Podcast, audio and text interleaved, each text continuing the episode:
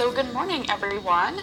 Welcome to Catholic Leadership for Civil Society, an intentional community of Catholic leaders. This is a space about Catholic leadership, but not for the parish or the diocese. This is Catholic leadership for the world.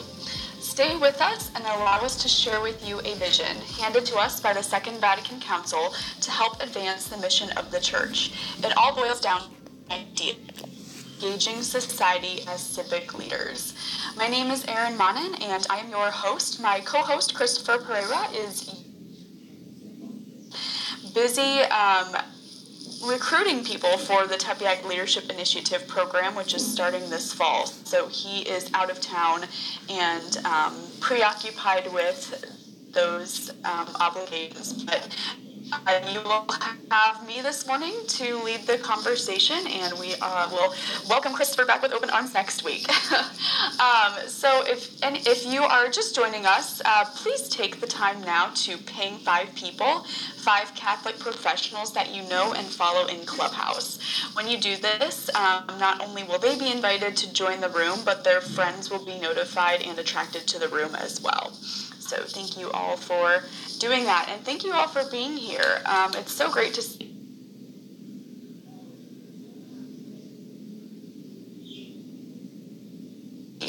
We've been doing this, I think, since March now, which is crazy to say, um, and realize that it's been several months that we've been hosting this room, and all of you uh, just continue to show up and be part of this community and offer so much insight and perspective into our faith and all of the topics that we discuss each week. So, thank you for being here.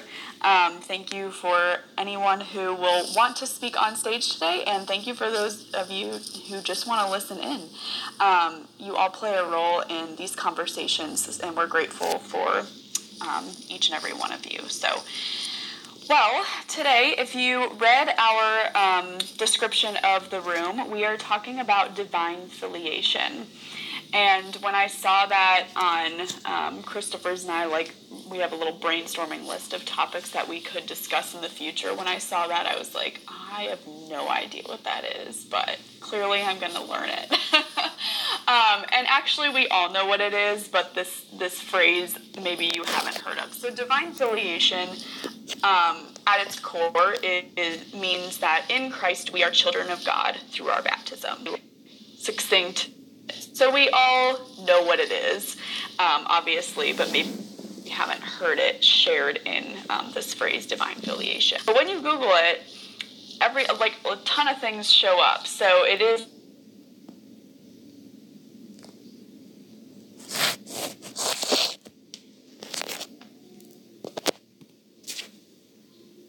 group. Um, and if you don't know what I'm talking about, um, we have a group chat specifically set up for this uh, Catholic Leadership for Civil Society room and community so that we can continue the conversations offline or not live um, before and after we have our live conversation at this time every week. If you're not already part of our Telegram group, I would invite you to go to my uh, profile, just click on my picture in this room and then scroll down and when you see where I talk about um, Catholic Leadership for Civil Society, there's a link there. Um, and that'll take you to our group. So, for those of you who are already in it, you probably or hopefully saw this morning that I posted our image of the week. So, probably a month or two ago, I would say Christopher began um, this image of the week um, kind of tradition in our Telegram group for this room. And I think it's great because it actually sets a really great, it just sets us up for a really great conversation um, visually. So today um, I posted the image of the week, and it is Jesus and the Little Children by, I'm going to mess this up, Carl Christian Vogel von Vogelstein. Quite a mouthful, but um, I just, I I searched a certain kind of image and was looking through what popped up online, and this one just drew me in um, for several reasons. So, I already defined what divine filiation is. So, this is us talking about our, our sonship and our daughtership. I think that's a word, but if it's not, I'm going to use it a lot this today. So, um, it's basically we are God's children through our baptism, through our uh, through His adoption of us. So I wanted to have a picture that represents Christ um, with children because he is. It's just, all the images that show him with. Um, with children are I think are just so heartwarming and beautiful and there's a lot that you can take away from um, from how he is looking and um, sitting. And so I just wanted to go through a couple of things that stood out to me, and I'd love to hear anyone's thoughts if they want to share. Um, but if you'll notice, it he just looks at peace. You know, he he wants his children to come to him. He he is just very content and at peace. Um, in this image and i just think that's so beautiful to look at you know the way his face is portrayed um, if you'll notice his arms they're wide open um, which is also beautiful imagery because that's how jesus is for us he's always there always waiting for us to come to him wide open he's never closed off um, his gaze is is directly at the children um, and his gaze is always on us. And I just think that, that this image portrays that so beautifully as well.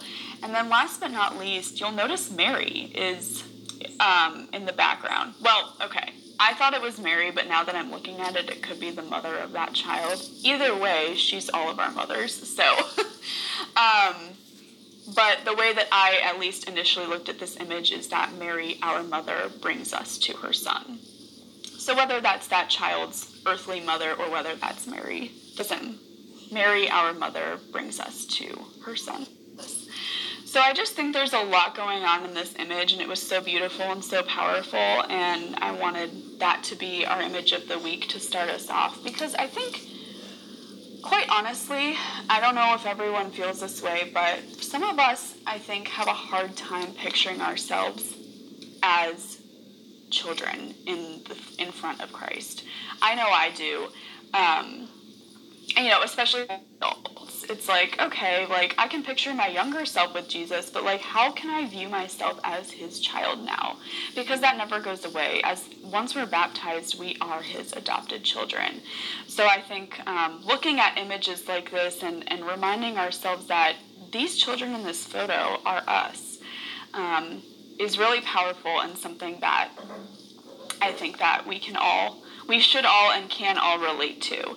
Um, so, anyways, um, I see some people are commenting in our group, so thank you all. Um, Kelly, your grandkids are so beautiful. um, so, anyways, if you're not, like I said, already in that Telegram group, I highly recommend and invite you to join it because um, there really is great conversation and um, things that happen in that group, like the image of the week, that um, really add to this conversation, and we don't want any of you to miss out on that. So, without further ado, um, I wanted to share a couple of quotes from some articles that I uh, read on Opus Dei's website, and then start kind of talking about how exactly this topic, divine filiation, relates to Catholic leadership because, of course, that is what we're here to discuss. Um, but I would invite um, any of you at any time if you have something to say or a question to ask or just something to a perspective to share, please raise your hand and come on the stage. As you can see, it's only me today, so if you don't come on stage, it will just be a monologue for the next 45 minutes, and I don't know if you want that. so, um, a couple of quotes that I was saying that I wanted to share. So, we talk a lot about Opus Dei. Um, it's a wonderful organization. They have a lot of resources on their website, and we quote from them quite often. Um, but I think it's because there's so much truth in some of these articles that they share, and they talk a lot about the topics that we discuss in this room, which is um, very interesting to me. So, um, there was an article that I found. Um, talk, I think this is it's written by a bishop um, speaking on divine filiation. So it's just a, a, blog article written by him. So I'm just going to quote a couple of things from that to start us off. So he says, through this gift of divine filiation. Christ completely destroyed the barriers that separate men from one another by from one other by bridging the distance between heaven and earth and between his creatures. God came so close to man as to become one of us. By taking on our nature, the Word joined human and divine in himself. Now, as St. Paul says, there is neither Jew nor Greek, neither slave nor free man, neither male nor female. You are all one in Christ Jesus. And that's from Galatians. Now, God is not distant, He is our Father, and neither are others remote from us. They are, they are our brothers and sisters. That identification begins in the sacrament of baptism, the doorway to the Christian's path. But in baptism, divine filiation is not conferred upon us as life is upon a newborn. It must grow more and more under the impulse of the light of the Paraclete according to the divine disposition, and with the man's correspondence to grace. Christ himself accompanies his disciple along the way. It is for this reason that he remains in the Eucharist as food, so that his disciples can participate ever more fully in his divine sonship. Jesus in the Eucharist is for everyone the way that leads to our heavenly home. He becomes our viaticum, the path that leads progressively to our complete identification with Him, provided that we try to receive Him with the proper dispositions.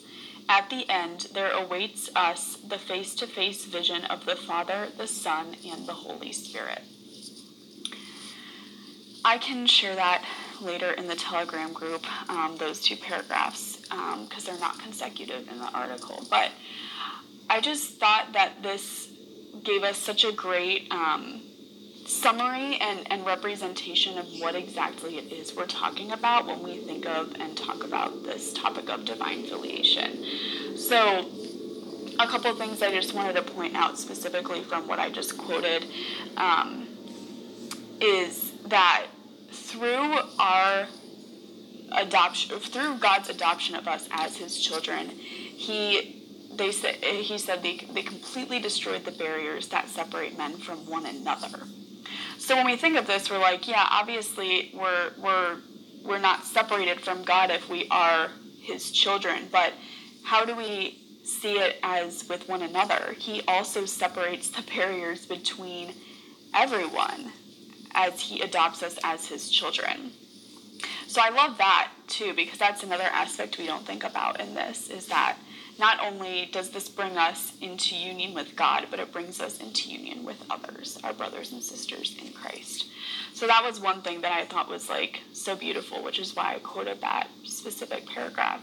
And then in this other paragraph, um, of course, we're talking about this identification beginning at the sacrament of baptism, which we just which I mentioned earlier.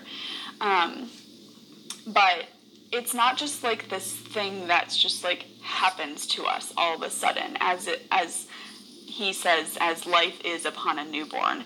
It it grows, and it grows with the Holy Spirit, um, inter- His intercession um, in our lives, and it grows with our correspondence to grace. So we have to take part in this divine filiation. Um, we can't just, I mean, of course, it's a gift that God has bestowed on us, as He does with everything else. But there's always a part of us, uh, or excuse me, a part of this that we have to receive that gift. If we don't receive the gifts that He's giving to us, we can't fully participate in them or embrace them. So, divine filiation is a gift at baptism given to us when Christ adopts us as his own children. But we, we must participate in that constantly through um, the Holy Spirit and um, praying to Him and working with Him and His guidance in our lives, as well as corresponding um, to God's grace. So, basically, participating in the grace that God gives us in every moment. So it requires some work on our end, which you know that's that's how everything is, of course. But um, it's it's a beautiful um, gift that God has already given us, and it's just our job to receive it and work with Him in it. Um, which I know um, I'm preaching to the choir because all of you uh, do that, as has been shown in all of our past conversations, but just something to remember that, you know, God bestows all of these things onto us, but it is our our role to to receive them um, and to receive them graciously and and to work with Him constantly through our lives to grow in these graces and in these gifts. Um, and then, of course, uh, he this bishop in that uh, talks about the Eucharist, and that is the ultimate gift that Christ gave us, His own flesh and blood. And He gives that to us so that we can participate ever more fully in this um, he says divine sonship, but in this divine filiation that we're talking about. So that is one very obvious way that we can receive and grow in this in this divine filiation is to consistently go to mass and receive the Eucharist, to receive Christ into our bodies. So just a lot going on in those um, couple of uh, parts of this blog article that I wanted to share with all of you because I think it really it really sets a good stage and foundation for what we're really discussing in um, this topic of divine filiation. So, all right, I think Kelly's coming to the stage. Hi, Kelly. um, I will give the mic over to you if you have something to add. I was um, thinking about, you know, all these things that you're saying about baptism and growing, you know, as a process, you know, in our relationship and these things. When I was uh, praying the luminous mysteries of the Rosary today, I was seeing them as kind of like the mysteries of the sacraments because it starts with baptism. And so we contemplate Jesus being baptized, and that as being a pathway that he wants us to follow because that's that's how we become his adopted sons and daughters.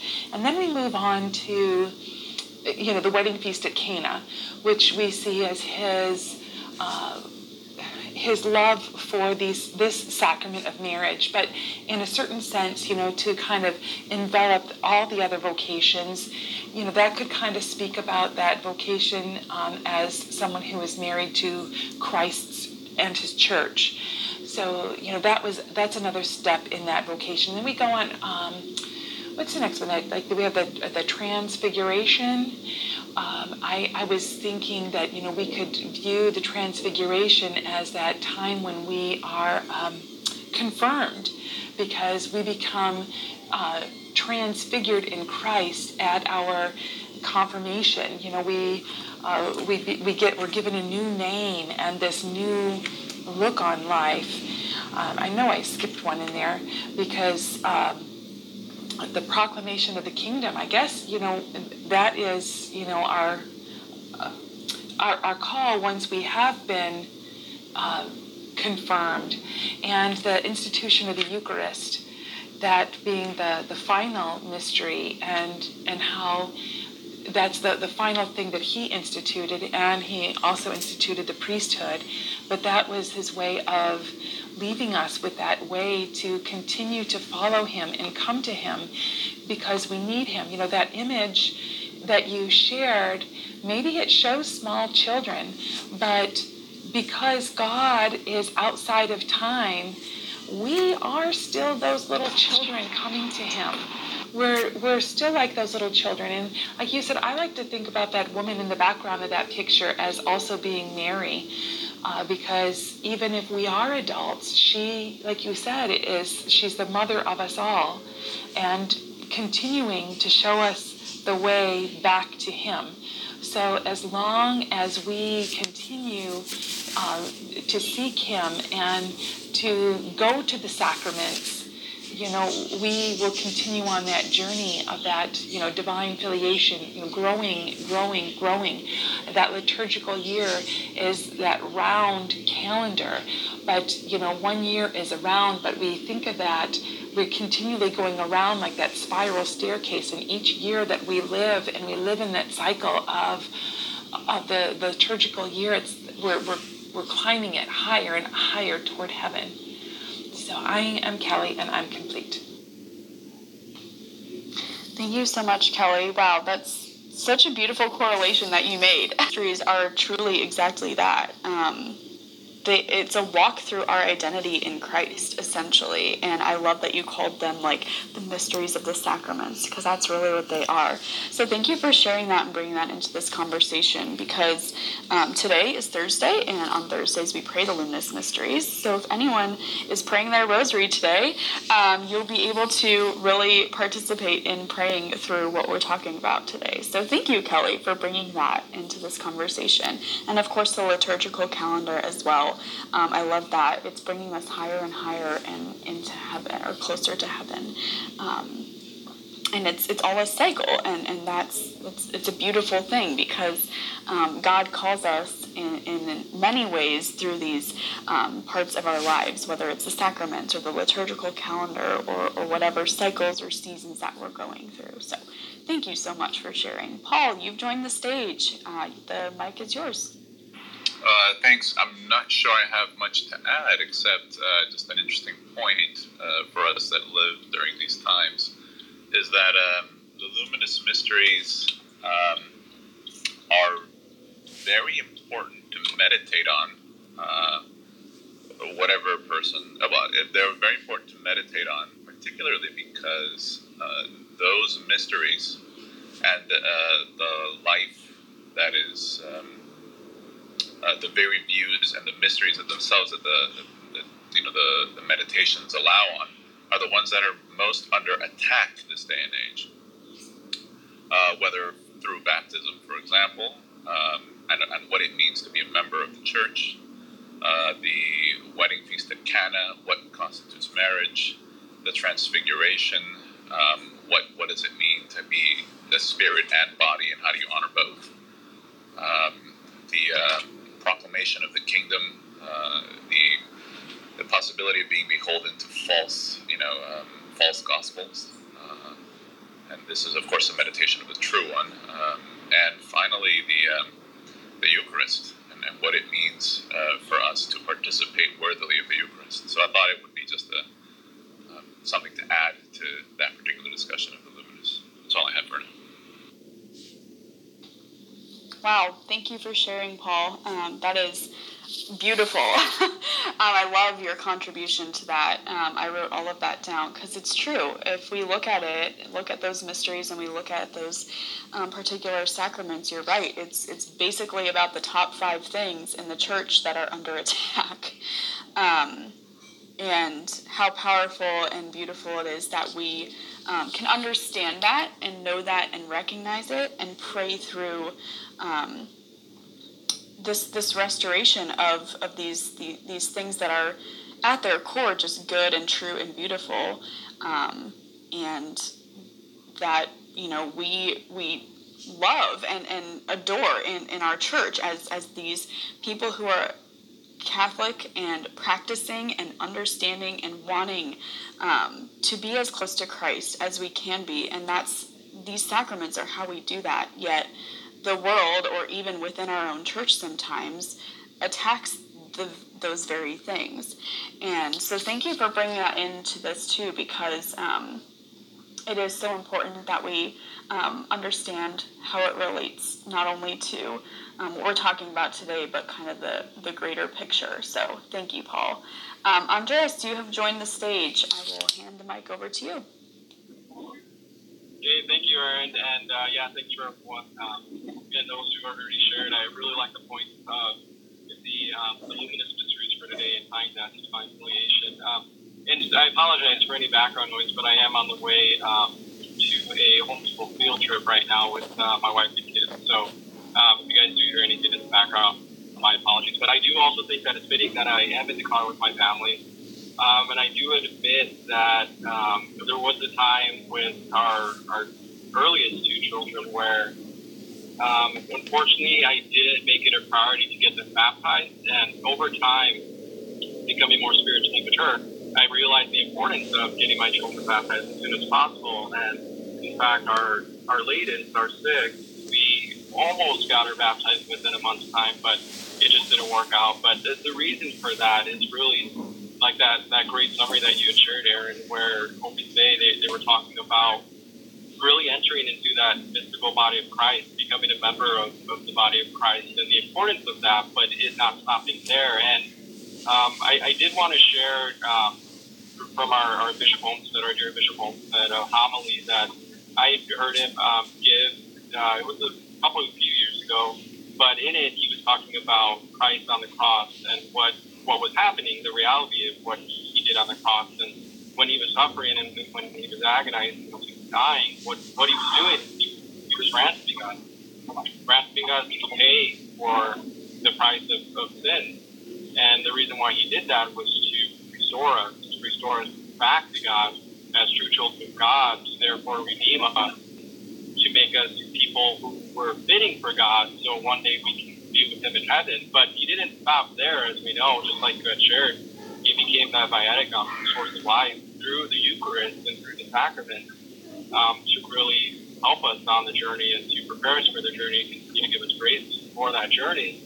And I mean, we see it, everyone that's here, we see it playing out in our lives as we embark on becoming civic leaders in society, leaders for our families, leaders for our church, leaders in the workplace. And that's a part of the mission and our cooperation with God's divine work of salvation. And it's really beautiful, this topic, this divine filiation, because yeah, I, I know you had shared it before in um, a previous um, uh, clubhouse meeting, uh, Erin, but this whole idea of us being a community and us um, really helping each other through that journey, through that being able to sanctify the world and helping to sanctify others. And um, yeah, the divine filiation is, I think, a great way of explaining that, how God wants us recognize the sonship and daughtership, as you said, um, and to know that we're all here participating um, cooperatively with Him, but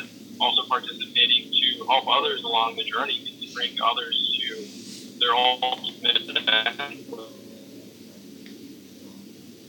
the true life. Um, so, yeah, all those things. But thank you for the time. This is Andres Martin. Have a good day. Thank you so much, Andres. Um, that was so beautiful, and it's it's so true. Just how Christ so deeply plays a role in all of these, um, all of the sacraments, of course, but also um, as He's welcoming us into the church at our baptism. And you know, for many of us, that's a day that we don't remember because we were infants. But how important and special that that introduction and invitation and welcoming into the church is. And for us, I mean, that's the beginning of everything. And when we enter into, as you said, Andres, this mystical body of Christ. Um, and then how he just continues to present himself through every other sacrament and every other part of the church that we encounter along our journey. Um, I know that wasn't a great summary of what you said, but I did take some notes, and I just appreciate you um, talking about that specific part of what we had what I had quoted from that article because yeah it's it's so beautiful and um, it's something important that we need to hold on to and remember. Um, I think sacraments are important but sometimes they fall to the wayside in our our busy lives. Um, you know sometimes it's hard for people to prioritize mass or going to confession or you know all of these things and and how if we just only understood and knew like the true importance and beauty um, that these things present to us in our journey of this daughtership and this sonship um, I mean, we would we would put them at the front forefront of everything. So thank you, Andres, for bringing us back to that um, and sharing that, that just importance um, and, and, priority that these things um, must have in our lives. Belinda, you've joined the stage. Um, please take it away. Hi, Erin. Hi, everybody. I was thinking of all the beautiful things that um, have been said, and one thing that hit me when you were talking about baptism at the very beginning is how St. Louis de Montfort calls us to renew our baptismal promises every day it kind of keeps in the forefront um, that we are sons and daughters and we what we owe him you know uh, as being his children and um, so just wanted to share that if people in the room have not made the consecration to jesus through mary that St. Louis de Montfort talks about, I would just highly encourage you to do so. I just finished uh, August the 15th, the feast of Our Lady of the Assumption. Anyway, the feast of Our Lady's Assumption. I finished uh, 26 years now of reconsecrating me and my children. and it just feels so wonderful. You know, and I know that I'm going to do it again next year. And that kind of goes in with what you're talking about with the liturgical calendar, the daily rosary. Um, it's that rhythm of life that we have in the church where we're going to daily, hopefully, as much as we can. I, I go to daily mass as, as uh, almost every day, and um, I feel differently when I can't make it. That's how, how important it is to me in surviving the things that I've had to survive in my life. And um, so it's just that feeling of having that rhythm. And I loved what someone said about um, growing as a process. Um, it kind of goes with that rhythm that we're talking about um, that we're baptized, we know who we are, and then we kind of go through our life in that rhythm, walking hand in hand with God, knowing, as St. Therese said, that His holy face is always looking down on us. And, and as St. Teresa says, He's always right there. The King is in the castle. And like we just hit our rhythm and we go. And it made me really think that I wanted to.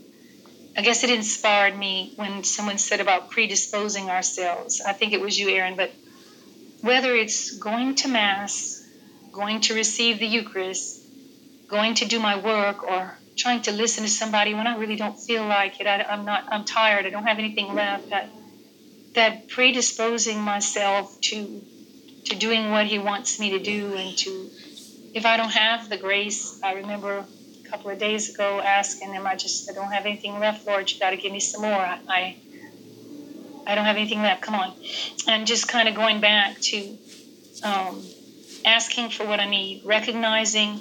Someone said rec- recognizing these graces gracefully. You know that I'm thinking about that word gracefully and that word process today because I tend to rush too much. I tend to allow myself to become anxious because I've got this, this, this, and this to do. And instead of taking one thing at a time and hitting that rhythm, preparing myself, or what, what did we say, predisposing myself before I begin the next thing, I just tend to rush into the next thing. And then before I know it, I'm anxious uh, because I, I'm in a race instead of in a rhythm. So I'm really going to be trying to participate in His grace by recognizing it and gracefully, predisposedly, you know, rhythmically participating instead of frantically thinking I've got to get all this stuff done, whether it's my work, work, or my family work, or just my work with other people, being a um, ministry of presence, you know, just being there for people. I just, this has helped me to kind of rethink the way I live out those baptismal promises can be better with God, with my sweet Jesus, if I'm just steadily, gracefully, rhythmically. You can hear it in my voice. It's so much different. And, you know, just I just have to keep praying, Lord. You know, I'm more of a more of an anxious person than a calm person. So just help me to keep I'm just going to keep praying for calmness and gracefulness and seeing life as a rhythm and a process instead of some the next thing I've got to do. So anyway, thank you for letting me share. That's what I've got. Wonderful. Thank you so much, Belinda, um, for sharing everything. I, I love that you talked about the consecration to Jesus through Mary.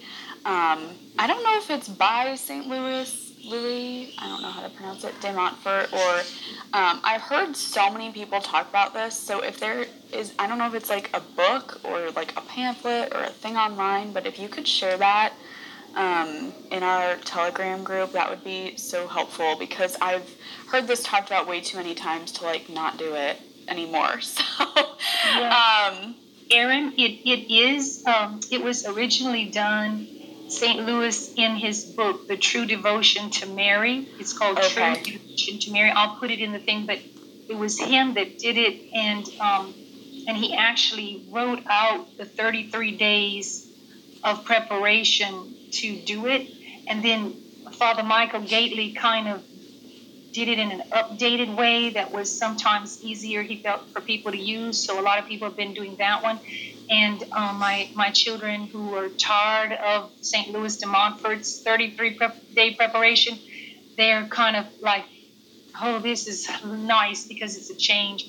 But I will put uh, the True Devotion to Mary in the, the thing, the telegram group for everybody. But it was St. Louis de Montfort who really conceived of this, and he used a lot of the other saints, like, oh my gosh, uh, just St. Aloysius, um, St. Bonaventure. Um, I'm trying to think of who else, but he quoted lots and lots of saints who were talking about Mary. And I was coming in uh, older, maybe I can't even remember now. Anyway, I was coming in without a true devotion to Mary. And there were times when I was reading the book when I said, Well, Mother, if this is really true about you, you, you need to pray for me because this sounds like we're almost worshiping you. You know, I just was, I had to pray to give him the grace to understand what St. Louis was saying because uh, it, it sounded, you know, it sounded way out there to me. Now I know that it's not at all way out there. I just didn't know all the stuff the church teaches about Mother. And I was Protestantized from people you know, going to other colleges. Uh, wow, yeah.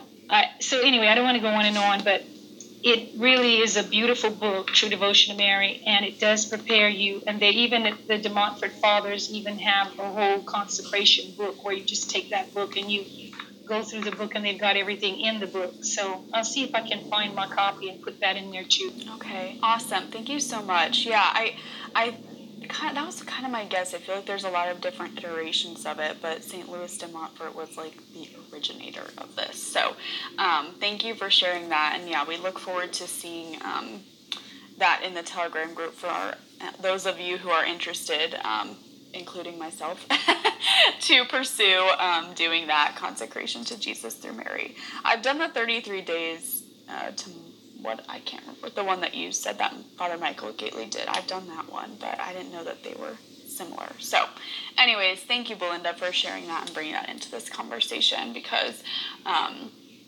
you know, you're you're absolutely right. The the more that we renew our baptism and understand who we are and whose we are, um, that just flows into everything that we do in our day to day lives. So, um, the more that we can pray these prayers and do these consecrations and these devotions and, and really just draw ourselves into.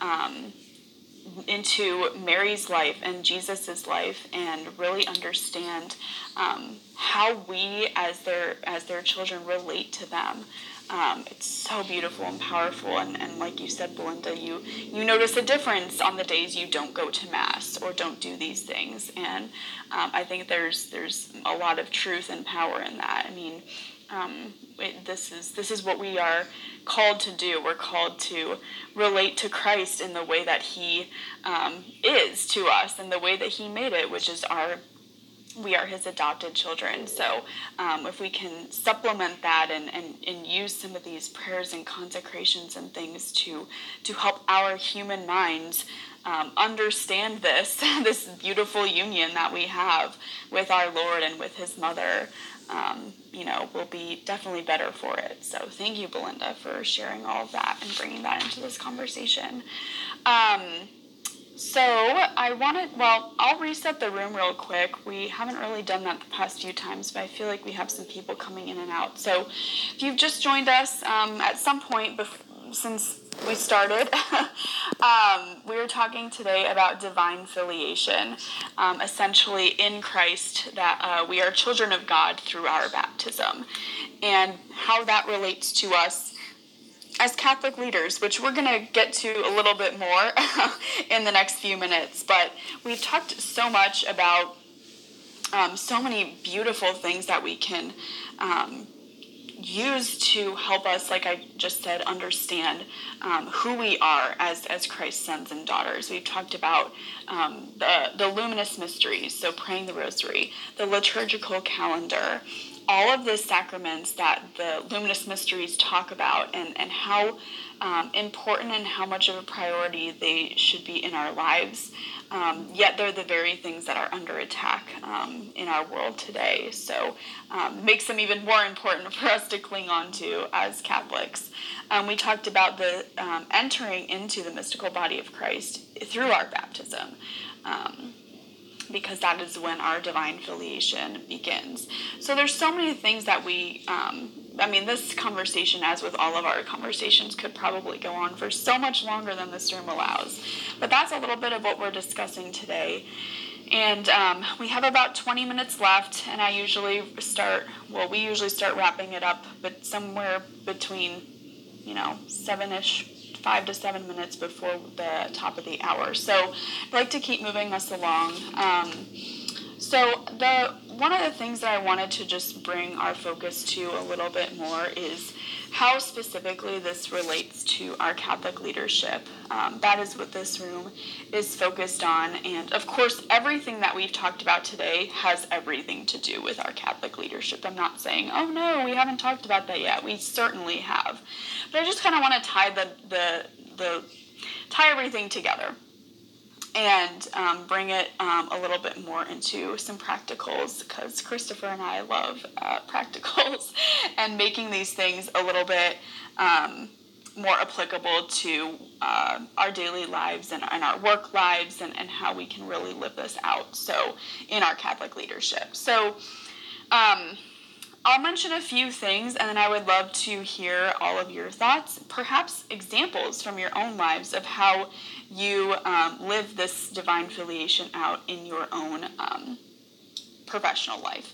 But um, one of the things that I was thinking about uh, preparing for this room is that um, as leaders, we we can draw our strength directly from um, being children of God.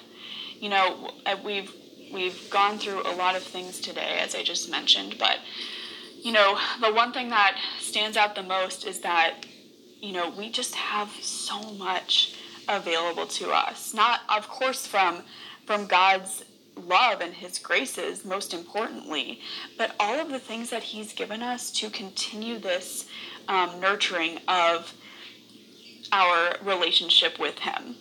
And we draw our strength from that in everything that we do, particularly as leaders in civil society, because truth be told, I mean, that's where, at least nowadays, right now, you know, we need it the most.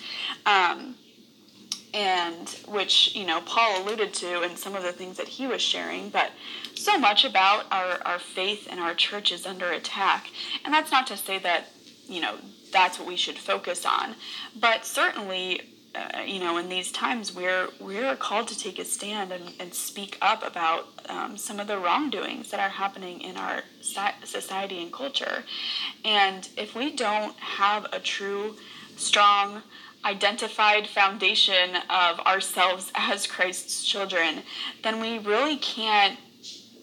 We're, our strength and, and our um, our words and, and the things that we do and say and share um, as leaders, where are those coming from if not from that relationship with our Lord? So we really do need to draw our strength from this relationship and our understanding of it. So that's one thing. Um, and then I kind of mentioned this phrase before, but I want to repeat it. Um, our divine filiation reminds us not only who we are, but whose we are. So there's a, I think there's a difference between someone who um, lives their life knowing that the things that they do directly affect their relationship with Christ, and then there are there's a difference, like I said, between that person and then someone who um, doesn't really value their relationship with Christ, and and the that difference shows. Um, and I think that it's so important that we take this into everything that we do. Um, so as we understand our our own um, relationship with Christ, we need to understand that we belong to Him, and He is our guide through everything. Um, but more than a guide, I mean, obviously, He, God is our Father, and and we are to relate to Him as that. Um, so we are to remember the image of the week. You know, Jesus' arms are wide open. We're we're we are invited to be with him all the time, and he wants us to be with him all the time. It doesn't matter what we're doing. You know, we're all professionals. We all have you know daily mundane tasks that we have to do just as part of our jobs, whether that's making phone calls or sending emails or, um, you know, doing certain tasks for our company that may not be like feeling like we're changing the world. But even in those small, mundane moments, we can still be doing those for God's glory. So that's another part of this. And our this divine filiation gives meaning to the work that we do. I mean, it really, it like I was, I'm kind of repeating myself now, but it truly does um, remind us, you know, why we're doing the things we're doing. And like I said, we don't have to be out there changing the world every day in our jobs. If you are, great. but if if your job is more simple or something that um, you know is necessary, but not something that people are like, oh wow, that's an amazing kind of role that you have. Like, it doesn't matter anything that um, the Lord has called us to is meaningful. And it's just up to us to that. So to receive that gift that He's given us of, of some sort of meaning in this job or this role that we've been called to, um, and to glorify Him in that. So those are just a few things. I would love to hear if anyone else has any thoughts about that. Um, basically, the question or kind of the topic at hand is is how does divine affiliation relate to our Catholic leadership? Or how can we live this out um, in our roles as Catholic leaders?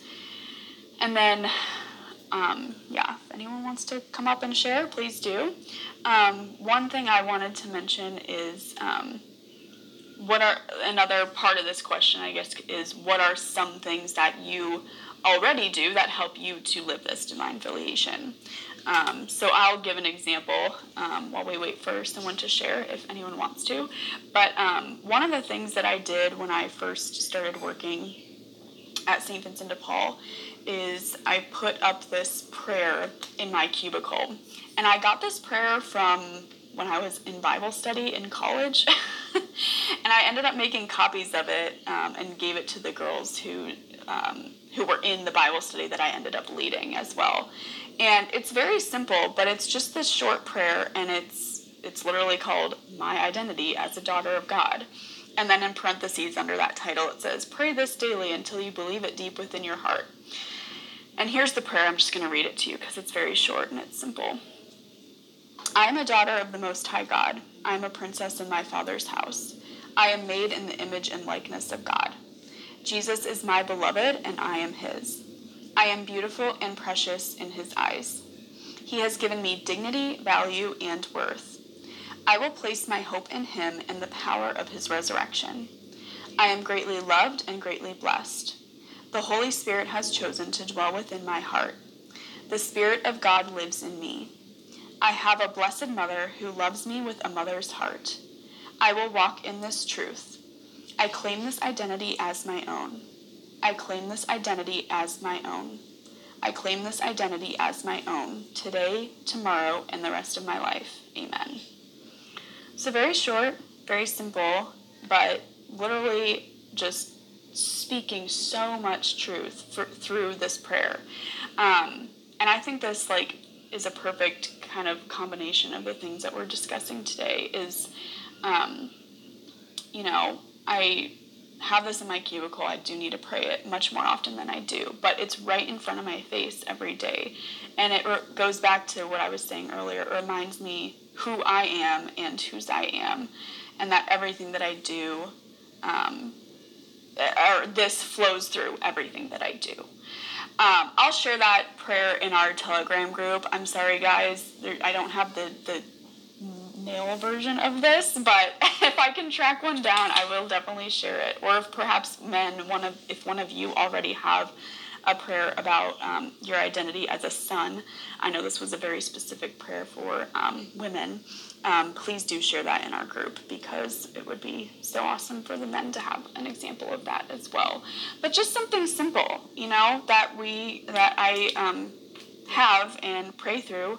Um, and it, that it's in my it's in my face every day at work. So um, that's just one example of what um, I do for this.